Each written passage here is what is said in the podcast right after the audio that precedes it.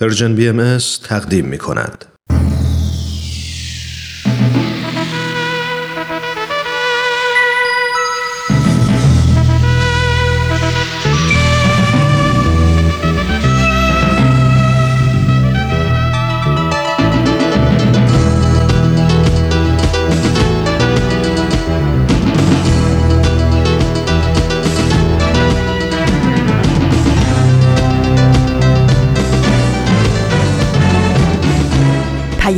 دوست، برنامه‌ای برای تفاهم و پیوند دلها.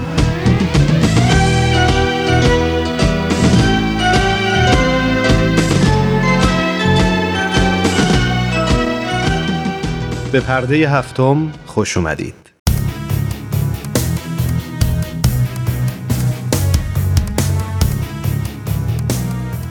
من ایمان ملکوتی هستم و امروز جمعه بیست و دوم شهریور ماه هزار و سیصد و نود و هشت خورشیدی برابر با سیزدهم سپتامبر دو هزار و نوزده میلادیه.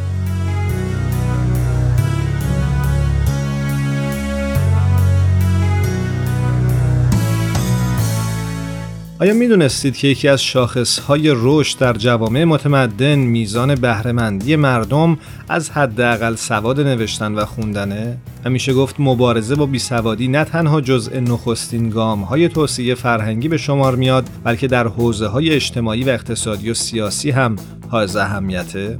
اما این سوادی که ازش صحبت کردیم به چه معناست؟ سواد یعنی توانایی خوندن و نوشتن. این همون اولین مفهومیه که با مواجهه با این واژه غالباً به ذهن متبادر میشه. اما در تعریف سنتی سواد توانایی خوندن و نوشتنه و یا توانایی به کار بردن زبان برای خوندن، نوشتن، گوش دادن و سخن گفتن.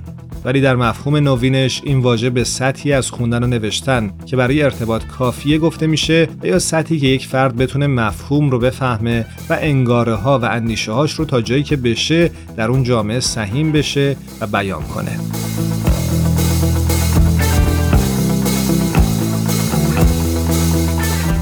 سازمان آموزشی علمی و فرهنگی سازمان ملل متحد یونسکو این تعریف رو ارائه میده: با سوادی توانایی شناخت، درک، تفسیر، ساخت، برقراری ارتباط و محاسبه در استفاده از مواد چاپ شده و نوشته شده مربوط به زمینه‌های گوناگونه. با سوادی زنجیره آموزشی رو که توانایی رسیدن به اهداف، توسعه دانش و پتانسیل و شرکت کامل در جامعه بزرگتر رو برای یک فرد فراهم می‌کنه، در بر می‌گیره.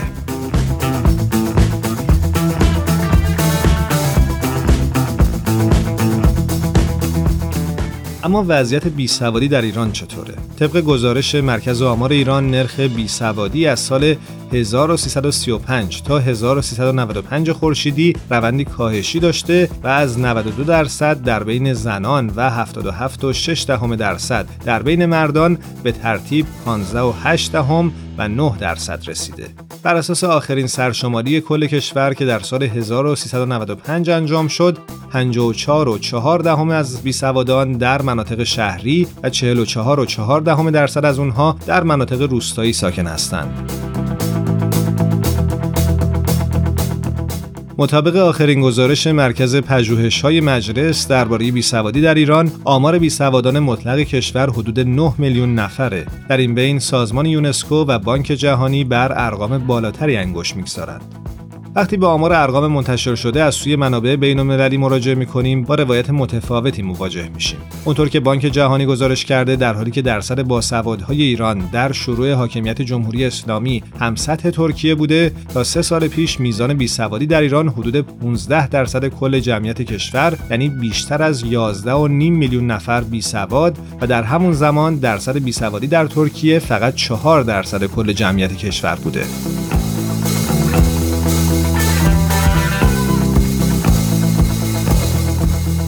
وضعیت سواد جوانان زیر بیست و چهار سال ایران در آمارهای یونسکو بیانگر اینه که دو درصد از این دسته از جوانها هنوز بیسواد مطلق هستند، در حالی که میزان بیسوادی در همسایه‌های ایران نظیر روسیه، آذربایجان، ارمنستان، ترکمنستان و ترکیه تقریباً صفره. در همسایه‌های جنوبی ایران نظیر عربستان، کویت و عمان این آمار تقریباً برابر با یک درصده.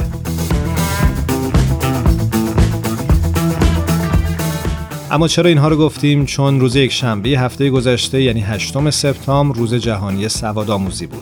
امیدواریم همه ما هر کاری از دستمون برمیاد انجام بدیم تا ریشه این ناگاهی در کشورمون از بین بره.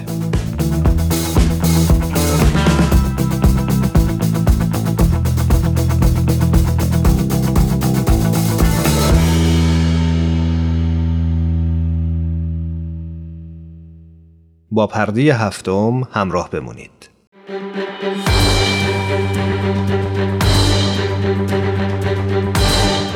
یک قهرمان.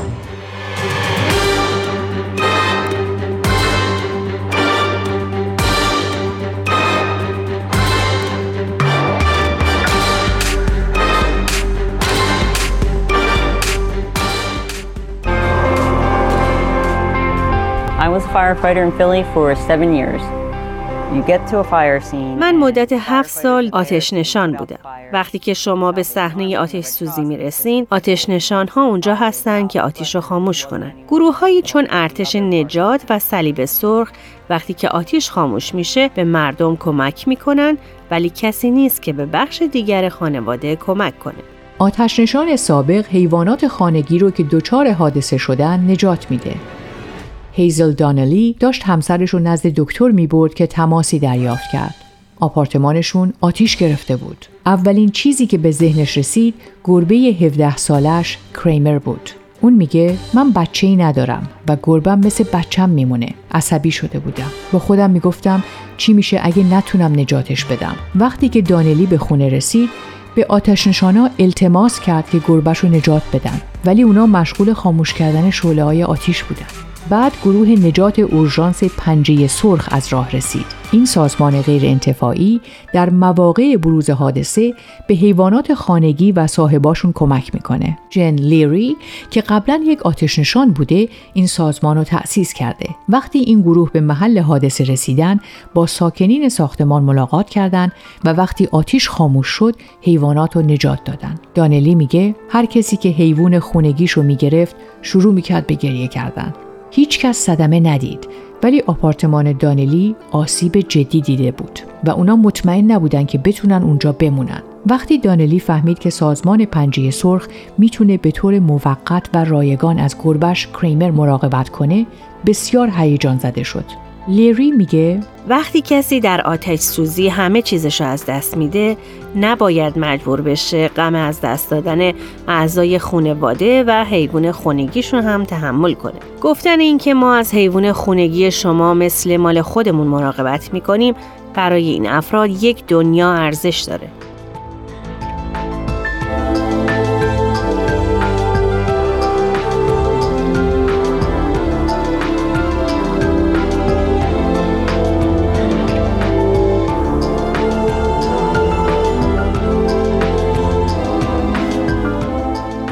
از سال دو هزار و یازده تا به حال، لیری و گروهش به بیش از هزاران حیوان و خانواده هاشون در سرتاسر جنوب شرقی پنسیلوانیا خدمات اضطراری ارائه کردند. چندین سال قبل، لیری کارشو به عنوان یک آتش‌نشان و داوطلب صلیب سرخ آغاز کرد.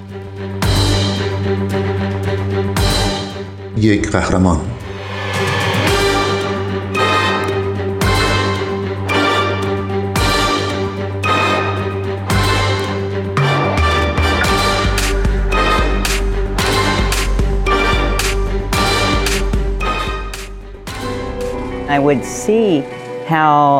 من شاهد این بودم که چقدر مردم در مورد حیوانات خونگیشون ناراحتن. میپرسن حیوان من کجاست؟ کجا قراره بره؟ این حیوانات مثل بچه های این افراد هستن. اونا همه چیشون رو از دست دادن. نباید مجبور بشن حیواناتشون رو هم از دست بدن. او اغلب وقتی به محل حادثه می رسید شاهد بازماندگان آسیب دیده‌ای بود که از حیوانات خونگیشون مراقبت می کردن. لیری میگه اونا ازم میپرسن من بدون سگم چه کار باید بکنم؟ چه کسی قراره به من در پیدا کردن گربه گم شدم کمک کنه؟ چطور حیوان خونگی میتونه مراقبت‌های پزشکی دریافت کنه؟ اونجا فقط کسی نبود که به بخش دیگر خانواده کمک کنه.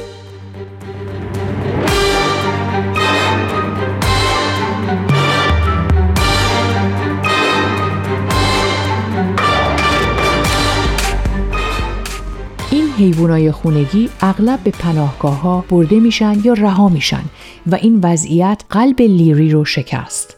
بعد از یک حریق ویرانگر در سال دو هزار و یازده، لیری سازمانش رو تشکیل داد و با شعبه محلی صلیب سرخ آمریکا شروع به همکاری کرد. حالا هر وقت صلیب سرخ به محل یک حادثه اعزام میشه و میفهمه که حیوانی هم در این حادثه درگیره، با لیری تماس میگیره. لیری معتقده این تنها سازمانی از این نوع در کل کشور امریکاست و امیدواره که بتونه کارش رو به شهرهای دیگه گسترش بده.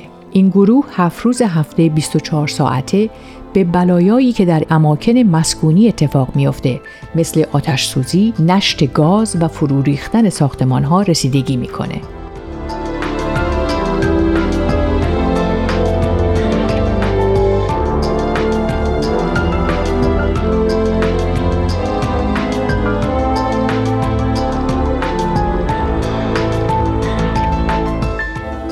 لیری اغلب تمام تماس‌ها رو خودش جواب میده. داشتن سابقه آتش نشانی امتیازات زیادی رو بهش میده. اون میگه من اجازه دارم در موقعیت‌هایی حاضر بشم که بقیه مردم نمیتونن. وقتی آتیش خاموش میشه و اونا به سرد کردن نقاط قابل اشتعال مشغولن، من با رئیس صحبت میکنم و اگه نظرش مثبت بود میرم داخل.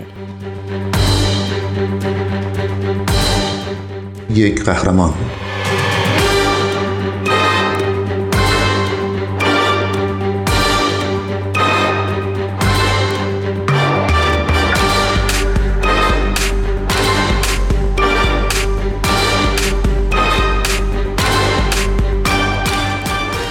We respond twenty-four seven, three hundred sixty-five. ما به تماس‌ها بیست و چهار ساعته سیصد و شصت و پنج روز سال پاسخ میدیم. ما همون کاری رو که صلیب سرخ برای مردم انجام میده، برای حیوانات انجام میدیم. وقتی که آتش تحت کنترل قرار میگیره، ما میتونیم دنبال حیوانات بگردیم. سازمان پنجه سرخ خونه منه. ما به حدود هزار حیوان کمک کردیم. هر چی که یک حیوان نیاز داره، ما به طور رایگان برای اونا فراهم میکنیم. نجات حیوانات تنها قسمتی از کارهاییه که گروه پنجه سرخ انجام میده. این گروه از طریق یک شبکه چهارصد نفره متشکل از داوطلبان، مراکز شبانه روزی و دامپزشکان، حمل و نقل اضطراری، پناهگاه، غذای حیوانات و مراقبت‌های پزشکی برای هر حیوان خانگی که درگیر حادثه شده فراهم میکنه و همه این خدمات رایگانه.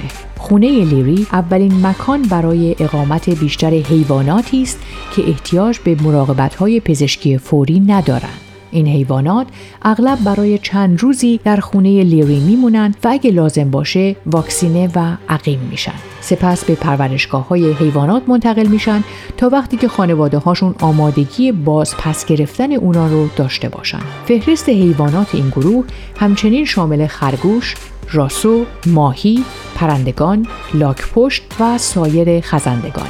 گروه پنجه سرخ که از طریق کمک‌های مردمی اداره میشه، برای حدود شصت روز از بیشتر حیوانات مراقبت میکنه. مددکاران این سازمان هر هفته با صاحبان حیوانات تماس میگیرن. وقتی این خانواده‌ها دوباره حیوان خونگیشون رو پس میگیرن، یک بسته از لوازم و غذای حیوانات هم دریافت میکنن.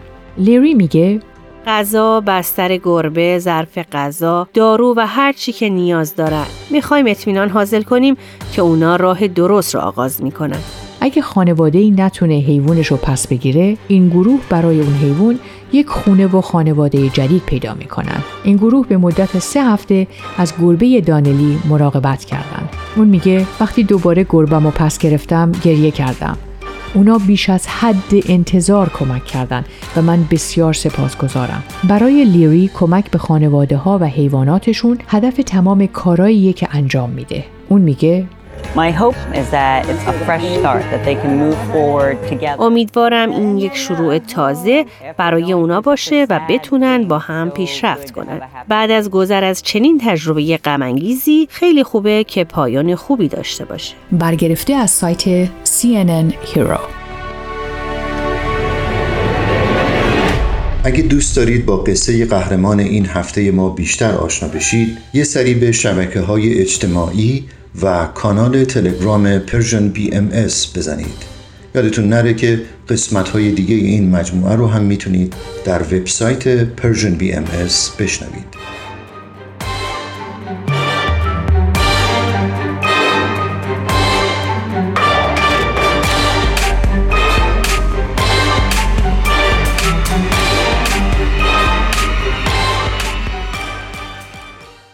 ما رو در اینستاگرام هم دنبال کنید. آدرس ما هست Persian بی ام اس.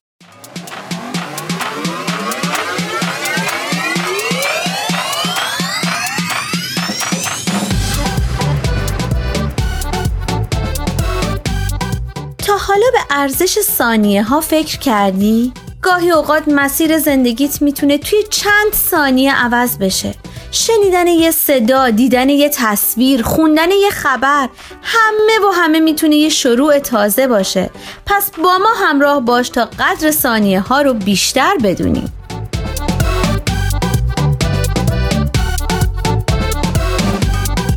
چند ثانیه با شما.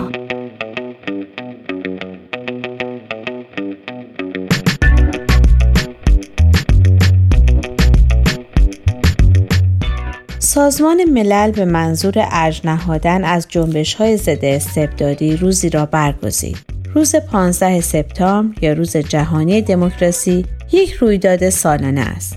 گفته شده سازمان ملل در بیانیه‌ای که به مناسبت نخستین روز جهانی دموکراسی در سال دو هزار و هشت منتشر شد، تاکید کرد دموکراسی ارزشی جهان شمول و متکی بر اراده آزاد شهروندانه تا اونها بتونن نظام‌های سیاسی، اقتصادی، اجتماعی و فرهنگی رو تعیین کنن و در تمام جوانب زندگی مشارکت داشته باشن. در این بیانیه از کشورهای عضو خواسته شده که این روز رو در تقویم رسمی خود قرار داده و مشارکت سازمان‌های جامعه مدنی رو در این فرایند تضمین کنند.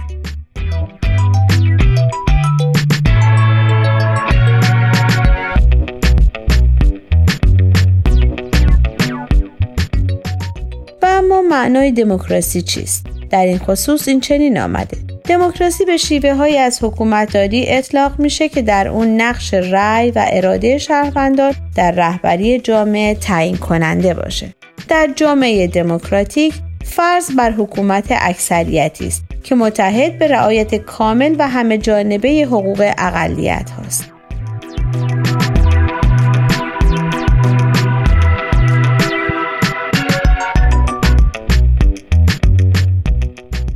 در این نوع حکومت آراء مردم تنها ملاک سنجشه و نظام حاکم یک نظام کثرت‌گراست که بر آزادی احزاب و اجتماعات، آزادی‌های فردی، آزادی بیان، آزادی کامل مطبوعات و رسانه‌ها تاکید دارد.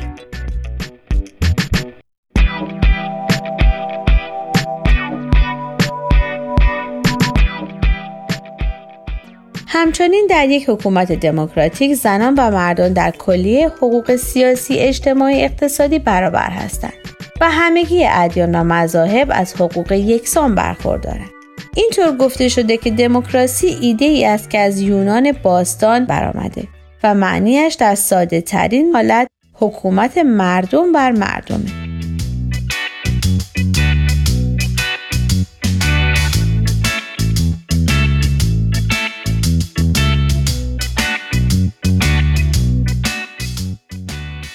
بشنوید از یونان باستان. در مقاله این چنین آمده: دموکراسی در آتن تا مدت‌ها نوعی سیستم سیاسی اشرافی به شمار می‌رفت و فقط ثروتمندانی از آن بهره می‌بردند که قبلا در ارتش خدمت کرده بودند. بعدها تغییراتی در حقوق اجتماعی به وجود آمد و حق رأی به همه مردهای آتنی تعمیم پیدا کرد. افرادی که سن آنها بالاتر از بیست سال بود. این تعداد فقط حدود ده درصد از جمعیت رو شامل می شد و زنان و برده ها هم هیچ حقی در این زمینه نداشتند.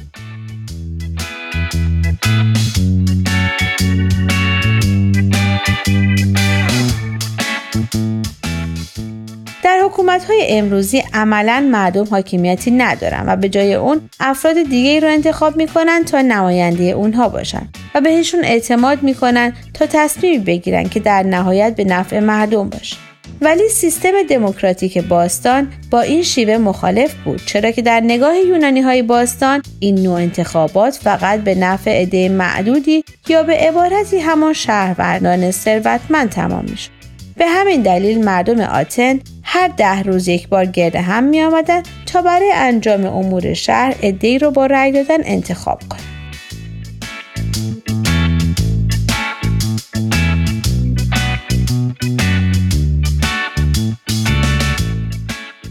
این کار در نهایت سادگی بود، یعنی هر کس موافق شخص انتخابی بود دستشو بالا می برد و هر شهروند بدون توجه به سن و ثروت و موقعیت اجتماعی در این کار سهیم می شد.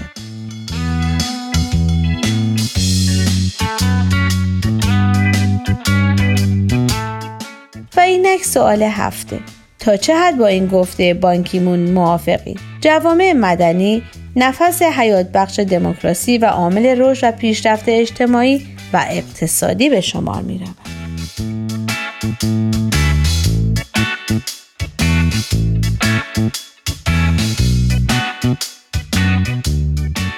شما می توانید از طریق آدرس ما در تلگرام ات پرژین بی ام اس کانتکت و همچنین ایمیل اینفو ات پرژین بی ام اس دات او آر جی با ما تماس بگیرید.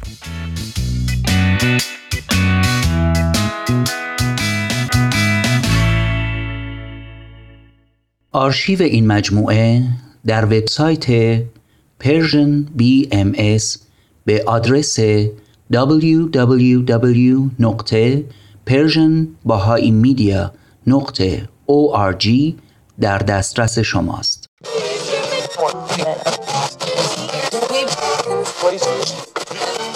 اگه امروز حالت خوبه، اگه یه عالمه انرژی مثبت داری، اگه حس خوبی داری و دلت نمیخواد که اون از دست بدی، اگه میخوای برای شروع هفته تازه انگیزه داشته باشی، فقط کافیه که فرکانس ذهنتو روی موج مثبت رادیوی ما تنظیم کنی.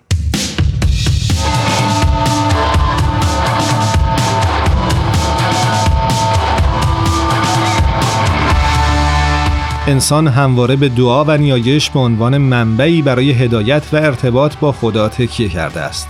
در جدیدترین پادکست سرویس خبری جامعه جهانی بهایی، چارلز اولورو و مایکل اوکاریا اهل اوگاندا درباره شرکت تعداد فزاینده‌ای از مردم در جلسات منظم دعا و نیایش دست جمعی و تجربه نیروی تحول بخش دعا صحبت می‌کنند.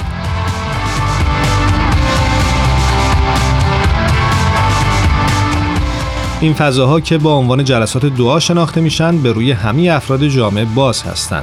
این جلسات آداب و رسوم مخصوصی ندارند و هیچ فردی نقش ویژه و متفاوتی از دیگران در اونها به عهده نمیگیره. در این جلسات همینطور فضای مناسبی برای اعضای یک جامعه فراهم میاد تا درباره نیازهای مادی و معنوی خودشون مشورت کنند. آقای اولورو عنوان میکنه ما شاهد رشد فرهنگ جدیدی هستیم که در اون دوستان دور هم جمع میشن، به خدا روی میارند و در واقع برای هر آنچه در جامعه رخ میده طلب راهنمایی میکنند. هر کسی میتونه به این فضا وارد بشه و از عطرهای آسمانی اون بهره بگیره.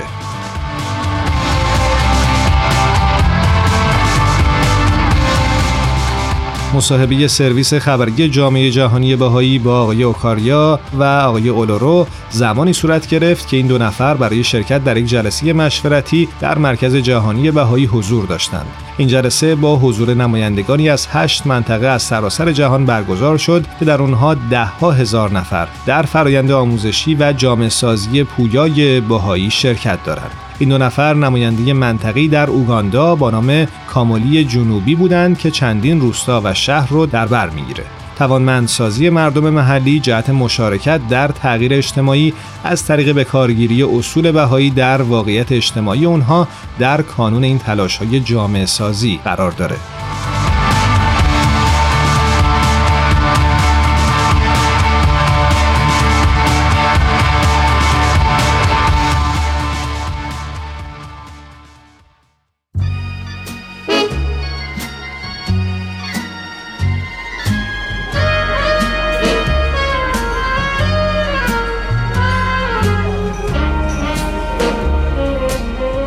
یه گوشه دنج و آروم توی فضای گرم و صمیمی، با اینکه دنجه ولی خلوت نیست، شاید بشه گفت یه جورایی شلوغم هست. البته از اون نوع شلوغیایی که اصلاً آزار نمیرسونه. همه سرشون تو کار خودشونه، کسی مزاحم کسی دیگه نمیشه. یکی مشغول مطالعه است، یکی داره با هانس فریش موسیقی مورد علاقه شو گوش میده.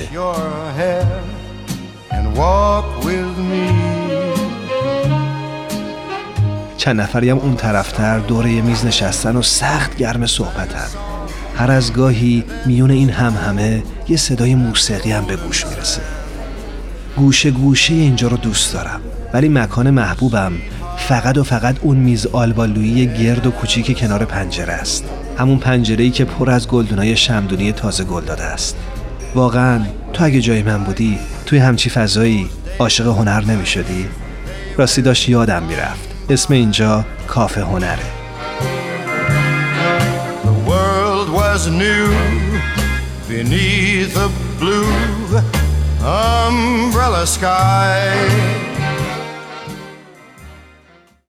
دیروز یعنی دوازدهم سپتامبر مصادف بود با روز ملی سینما در ایران. از کافه هنر امروز رو با یادی از این روز ملی آغاز می‌کنیم. تا حالا در مورد تاریخچه روز ملی سینما در ایران چیزی شنیدید؟ در سال هزار و سیصد و هفتاد و نه خورشیدی در چهارمین جشن بزرگ سینمای ایران که همزمان بود با بزرگداشت صدمین سال ورود سینما به ایران، روز بیست و یکم شهریور ماه به عنوان روز ملی سینما برگزیده شد.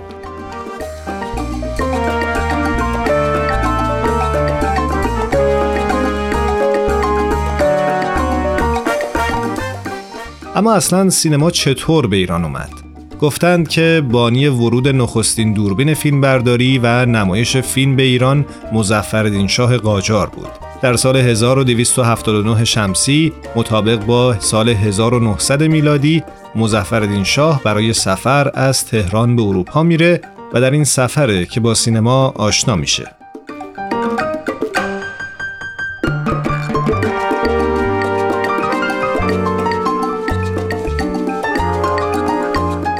در سفرنامه او همینطور اومده که شاه روز یک شنبه هفدهم تیر ماه هزار و دویست و هفتاد و نه خورشیدی به اتفاق میرزا ابراهیم خان عکاسباشی به تماشای دستگاه سینماتوگراف و لانترن ماژیک رفته.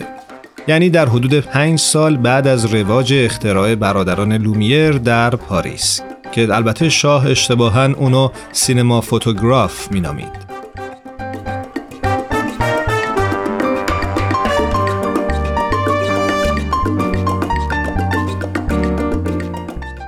وقتی که ادیسون دستگاهی رو اختراع کرد تا تصاویر متعدد رو به نحوی پی در پی و سریع نشون بده و اون رو به صورت یک شیء جنبنده در بیاره، هرگز تصور نمی کرد که با این کشف انقلابی در جهان هنر نو ایجاد کنه که سالیانه میلیون ها انسان رو مجذوب خودش بکنه. حدود صد سال پیش وقتی که برادران لومیر با حرکت دادن دستگاه فانوس خیال تصاویر قطاری متحرک رو بر پرده سینما نمایش دادند، چنان طوفان عظیمی به پا کردند که تا مدت‌های مدید بازار هنرهای دیگه کساد شد و کلیه امکانات مادی و معنوی جهان هنر در اختیار این صنعت نوپا قرار گرفت.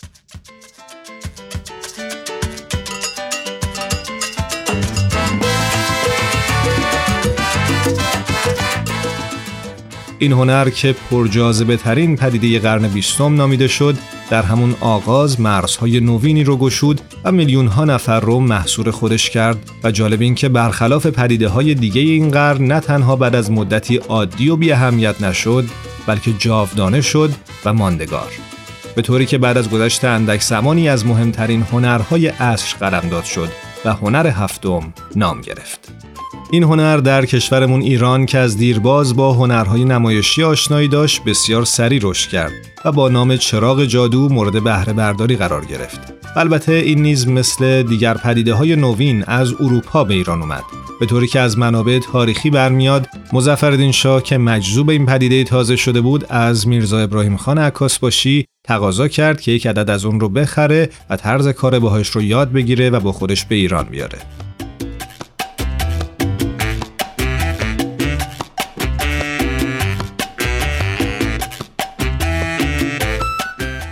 این دستگاه که در اون زمان سینماتوگراف نامیده میشد، خریداری شد و به دستور مظفرالدین شاه، میرزا ابراهیم خان سهاف‌باشی از مراسم کارناوال گل که در فرانسه برقرار بود فیلم برداری کرد و همین عمل نام اون رو به عنوان اولین فیلم بردار ایرانی در تاریخ ثبت کرد. بعد از بازگشت، سینماتوگراف برخلاف دول خارجی که هنری اجتماعی بود و از ابتدا در بین مردم عادی رشد کرده بود، شمع محفل درباریان شد و به عنوان تفریحی اشرافی به خدمت دربار درآمد.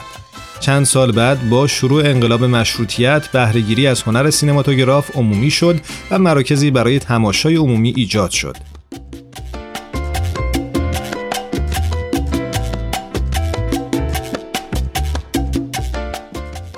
اما بد نیست حالا که از تاریخچه سینما حرف زدیم، نگاهی هم داشته باشیم به فیلم ناصرالدین شاه، آکتور سینما، فیلمی در بستری طنز که روایتگر تاریخ سینمای ایرانه.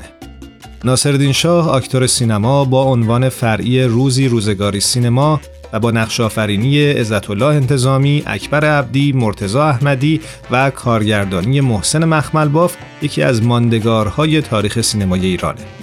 و اما داستان اون، میرزا ابراهیم خان عکاسباشی که در سفر به فرنگ به سر میبره در آرزوی ازدواج با معشوقش بعد از بازگشته. او در سفر شیفته سینماتوگراف میشه، رنجوری مظفرالدین شاه او رو نگران آینده سینماتوگراف میکنه و از شاه کسب تکلیف میکنه. شاه به فراشباشی سفارش میکنه تا میرزا ابراهیم خان رو نزد ولیعهد بفرسته، ولی فراشباشی ها اشتباهاً اون رو نزد پدر شاه، ناصرالدین شاه، میفرستن. سلطان چون همیشه در باب قضاوت تعجیل روا داشته بود.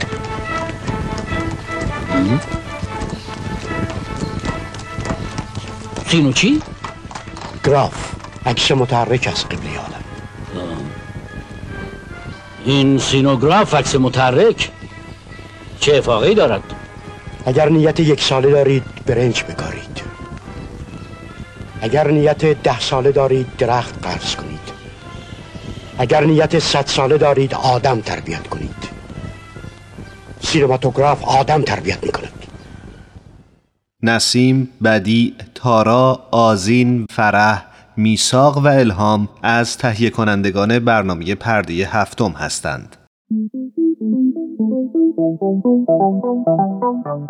صبح یه روز تعطیل با وجود تمام مشغله ها، فارغ از همیشگی دغدغه ها، با چند تا از همکاران و دوستانمون توی جمع کوچیک و صمیمی یه گوشه از این استودیو دور هم جمع میشیم تا با هم گپی دوستانه بزنیم و در کنار هم لحظات شادی رو سپری کنیم. خوشحال میشیم که میزبان شما باشیم تو این جمع جمعه ها.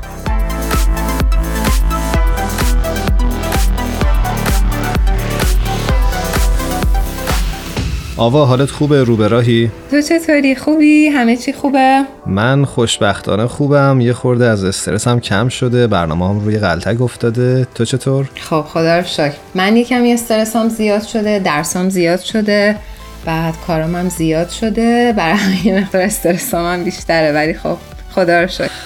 آره، به هر حال میگن این صد ساله اول سخته. آره آره دقیقاً. ولی وقت خوب میشه قطعا.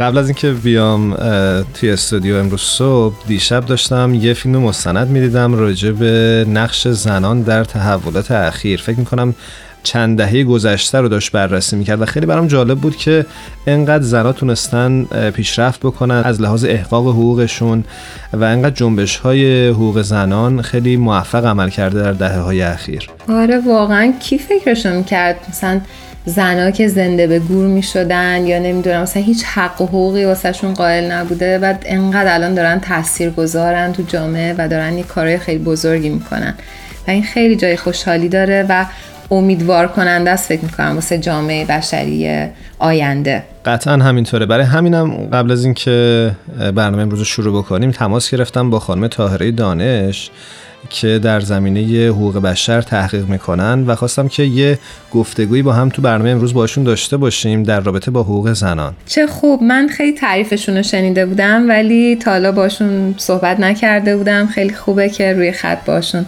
آشنا میشیم. حتماً. پس اگه آماده هستی من شماره رو دادم به بچه‌های اتاق فرمان که بتونن با ایشون تماس بگیرن و بیارنشون روی خط. یه موسیقی کوتاه بشنویم تا بلکه تماسمون برقرار بشه. بله، بریم که گوش کنیم و صحبت کنیم. خیلی عالی. بسیار خوب. میشنویم.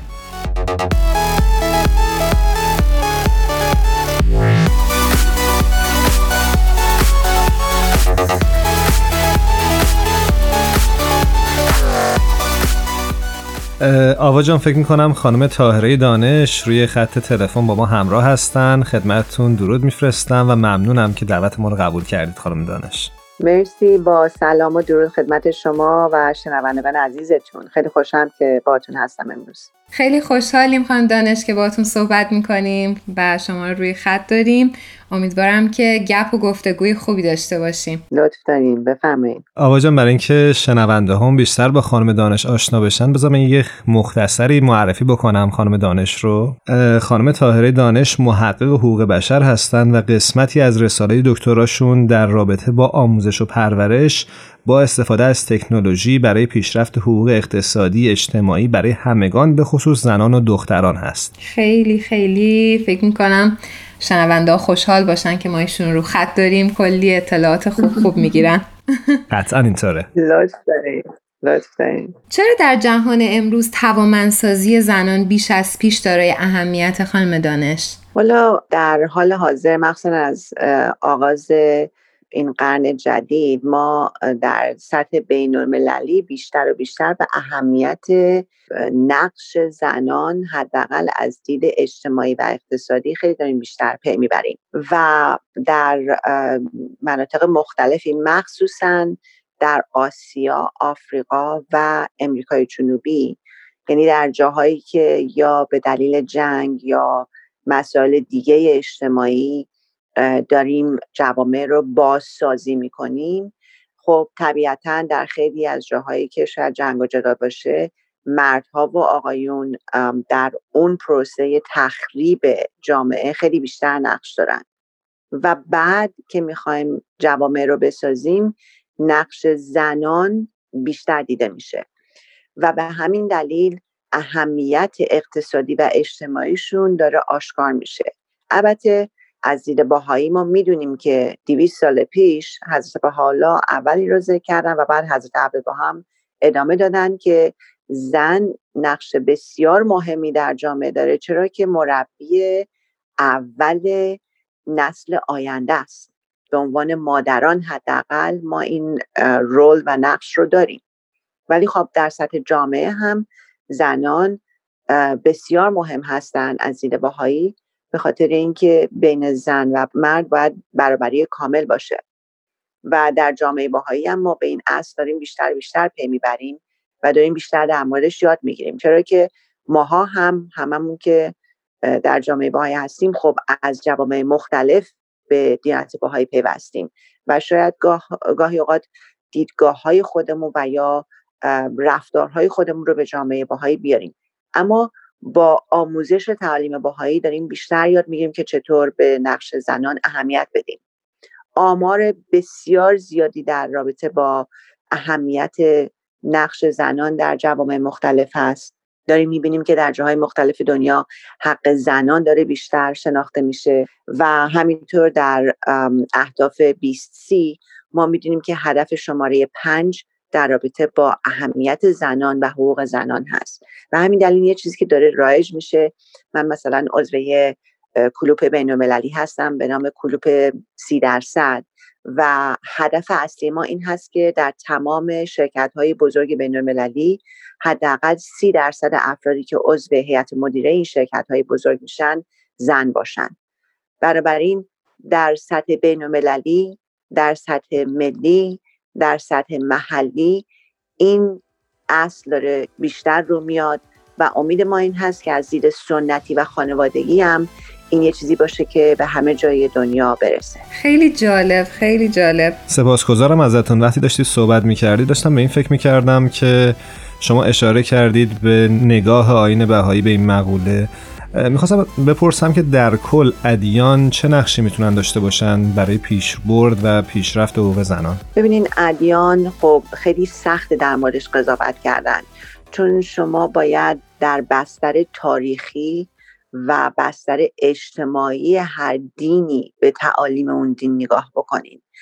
و من هزار و چهارصد سال پیش زمان ظهور حضرت محمد نبودم، هیچ کدوم ما نبودیم، نمیتونیم قضاوت بکنیم که آیا این ادیان نقش مثبتی داشتن و یا منفی، یا مثلا نمیتونیم بگیم که کانفیوشس یا حضرت مسیح یا حضرت موسا یا حضرت ابراهیم تعالیمشون چطور در رابطه با پیشرفت زنان تاثیر داشته. میدونیم که روی هم رفته اکثر تعالیم ادیان بنا بر موازین اجتماعی بوده. از دید دیانت بهایی زن و مرد کاملا مقامشون برابره، اما این به این معنا نیست که ما کارهامون یکی هست، یعنی فعالیت هامون باید دقیقا یه جور باشه، استعداد هامون باید دقیقا یک جور باشه.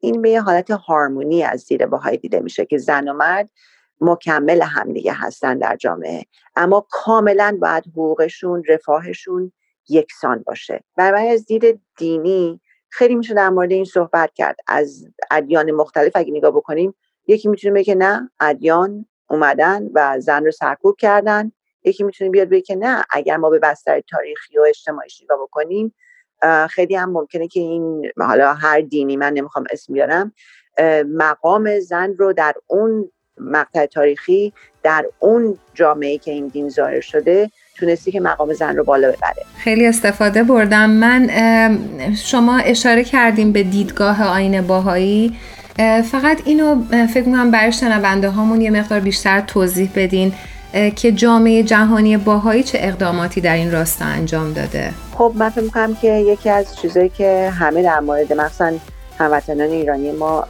در مورد دیانت بهایی می‌دونن، از شخص طاهره قرةالعین شروع شد که متاسفانه یا خوشبختانه فقط از دید این که طاهره اولین زنی بود که این دیانت را قبول کرد و شد یک سمبل برابری زن و مرد، که البته این یک دید بسیار محدودی هست به شخصیت طاهره قرةالعین، چون طاهره فقط یک شاعره نبود، فقط کسی نبود که به عنوان یک سمبل برابری جنسیت ها دیده بشه. طاهره یک فلسفه‌دان بود، یک علومدان بود. هنوز نوشته های حضرت طاهره به طور کامل چاپ نشده.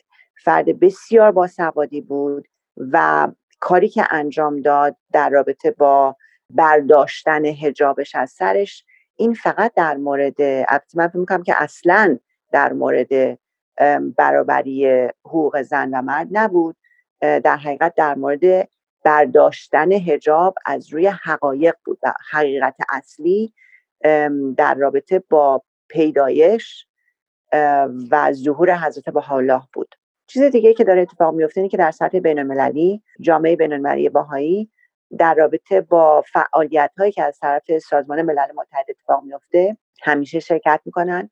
در مورد نقش زنان بیانیه‌های مختلف دادن.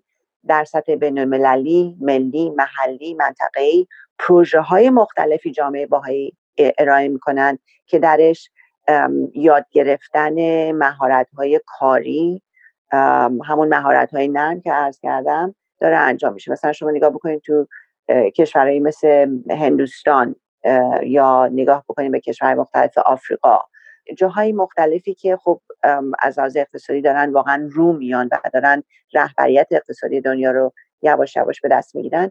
در این جوامع افراد بهایی هم پروژه های مختلفی رو روش کار میکنن که مد نظرشون بیشتر پیشرفت زنان و تقویت روحی، فرهنگی، اقتصادی، اجتماعی برای زنان و دختران هست. سپاسگزارم ازتون خانم دانش. مرسی از شما. امیدوارم که این جوابهای من و پیشنهادات من به درد شما و شنوندگانتون بخوره. حتما همینطور خواهد بود. حتما. متاسفانه وقت برنامه ما بیشتر از این اجازه نمیده که خدمتتون باشیم، اما براتون آرزوی موفقیت داریم هر کجا که هستید. خیلی ممنون. منم همینطور برای شما و شنوندگان عزیز. روز و شبتون خوش.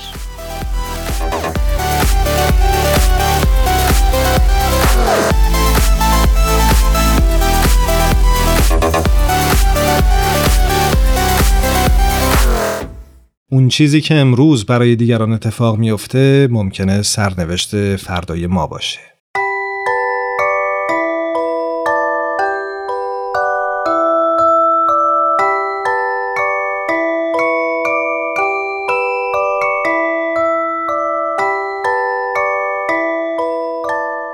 ام استودیوز به سفارش رادیو پیام دوست این برنامه رو براتون تهیه کرده بود.